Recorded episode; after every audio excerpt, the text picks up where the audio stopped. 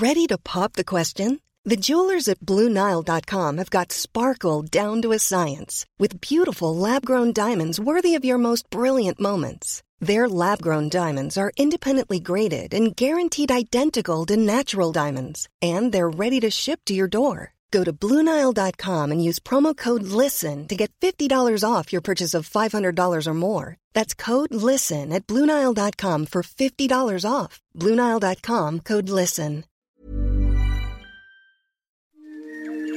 He kōna ipurangi tēnei nā te reo irirangi o Aotearoa. Hi, and welcome to Eating Fried Chicken in the Shower bonus podcast. I'm James Nokise, and this is clinical psychologist Sarb Johal. Uh, he's going to be answering my questions I have about mental health and giving us some practical advice uh, on what we can do in these situations. So, I want to ask you, Sarb, um, about uh, thoughts, bad thoughts. Um, how do I know if I should be worried about the thoughts that I'm having? Yeah, sure.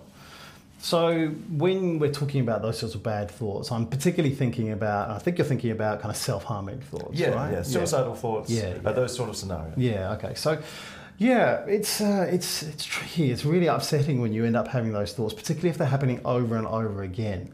And there's kind of a difference between having those thoughts as fleeting things that kind of cross your mind and you dismiss them and you go, oh, why, why did that come into my head? That's a bit strange. That's actually not an uncommon experience. Most people have those thoughts. So if you're having those and you're worrying about those, so long as they're not happening too often um, and they're not upsetting you, then they're kind of normal in the terms of range of thoughts that we have. But if you find yourself having things like um, thoughts about killing yourself or self harming, uh, and they're happening um, quite a lot, they can feel quite overwhelming and frightening. Uh, and the danger is, is that if you think that um, the way to deal with this is to just kind of trying to stop yourself from from having those thoughts, you have this thing called the ironic rebound effect, which is the more you try not to think about something, the more it ends up popping up into your head anyway. And then you sit there and you go, "Hang on a second, why am I thinking about this even more?" That's why it's really important that even if you don't know why you're feeling this, you know, you feel like I've got no reason to feel like and have these thoughts. It's strange. You know, it, it can feel like quite perhaps you might feel a little bit ashamed or guilty about having these thoughts and talking about them with other people. It feels like somehow I'm not justified. Mm. I would say, you know, go and talk to somebody who is an expert. Go and talk to a doctor, a mental health professional. There are phone lines that I think that um, you're going to share with people at the end of this. Um, that you're going to be able to get some good advice and get a bit of a radar check on, on what's going on for you. So yeah, I would urge you that if it's um, feeling overwhelming for you, get some help, talk it through. And there's, I mean, often from my own personal experience, I know there's, there's quite a bit of shame involved when it comes to that initial sh- um, sharing. There can be some uh, feelings of inadequacy and feelings of that. Um, but what you say about it being normal?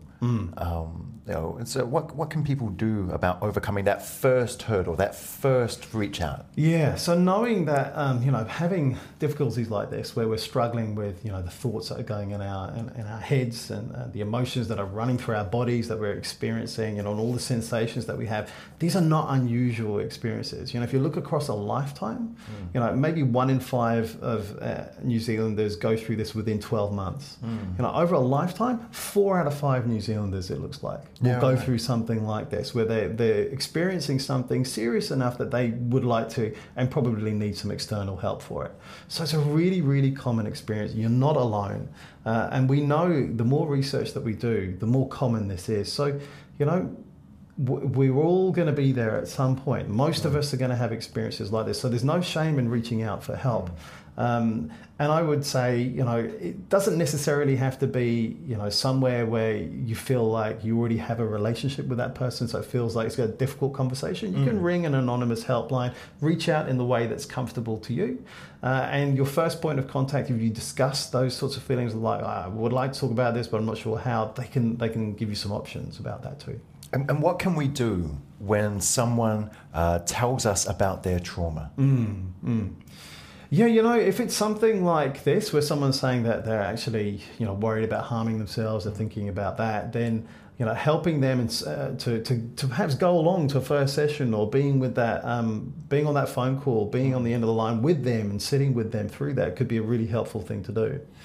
But let's say, for example, it's something that's gone on and, uh, and you're maybe um, related to that trauma somehow. Mm. You know, maybe it's something like abuse that's gone on in the family. Mm, mm. You know, often, um, you know, that's really complex. And I would say that, you know, that can go in all sorts of different directions. Say, for example, um, someone discloses to somebody else that this abuse has taken place in the family, it can produce feelings of anger, of you know wanting to see justice done. Mm. But on the other side, it can be it can lead to feelings of denial of actually you know what actually I don't want to talk about this because I kind of I find this too hard and the implications and the ripples and the, and the, what it's going to cause in our family and wider mm. is something that is really hard for me to deal with and I don't know where to start. So I'm actually going to try not to. I'm going to deny this is happening.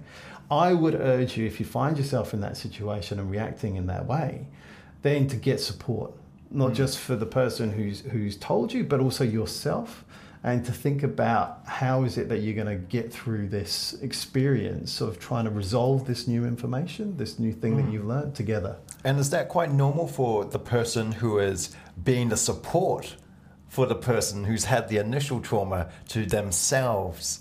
reach out for support. Yeah, absolutely. There's this thing called, uh, you know, even if you're not related to the, the thing that might have happened, called vicarious trauma, mm-hmm. right? So just hearing something that someone has been through, which has been disturbing for them, can leave you with, with stuff that you're still processing, right? Mm.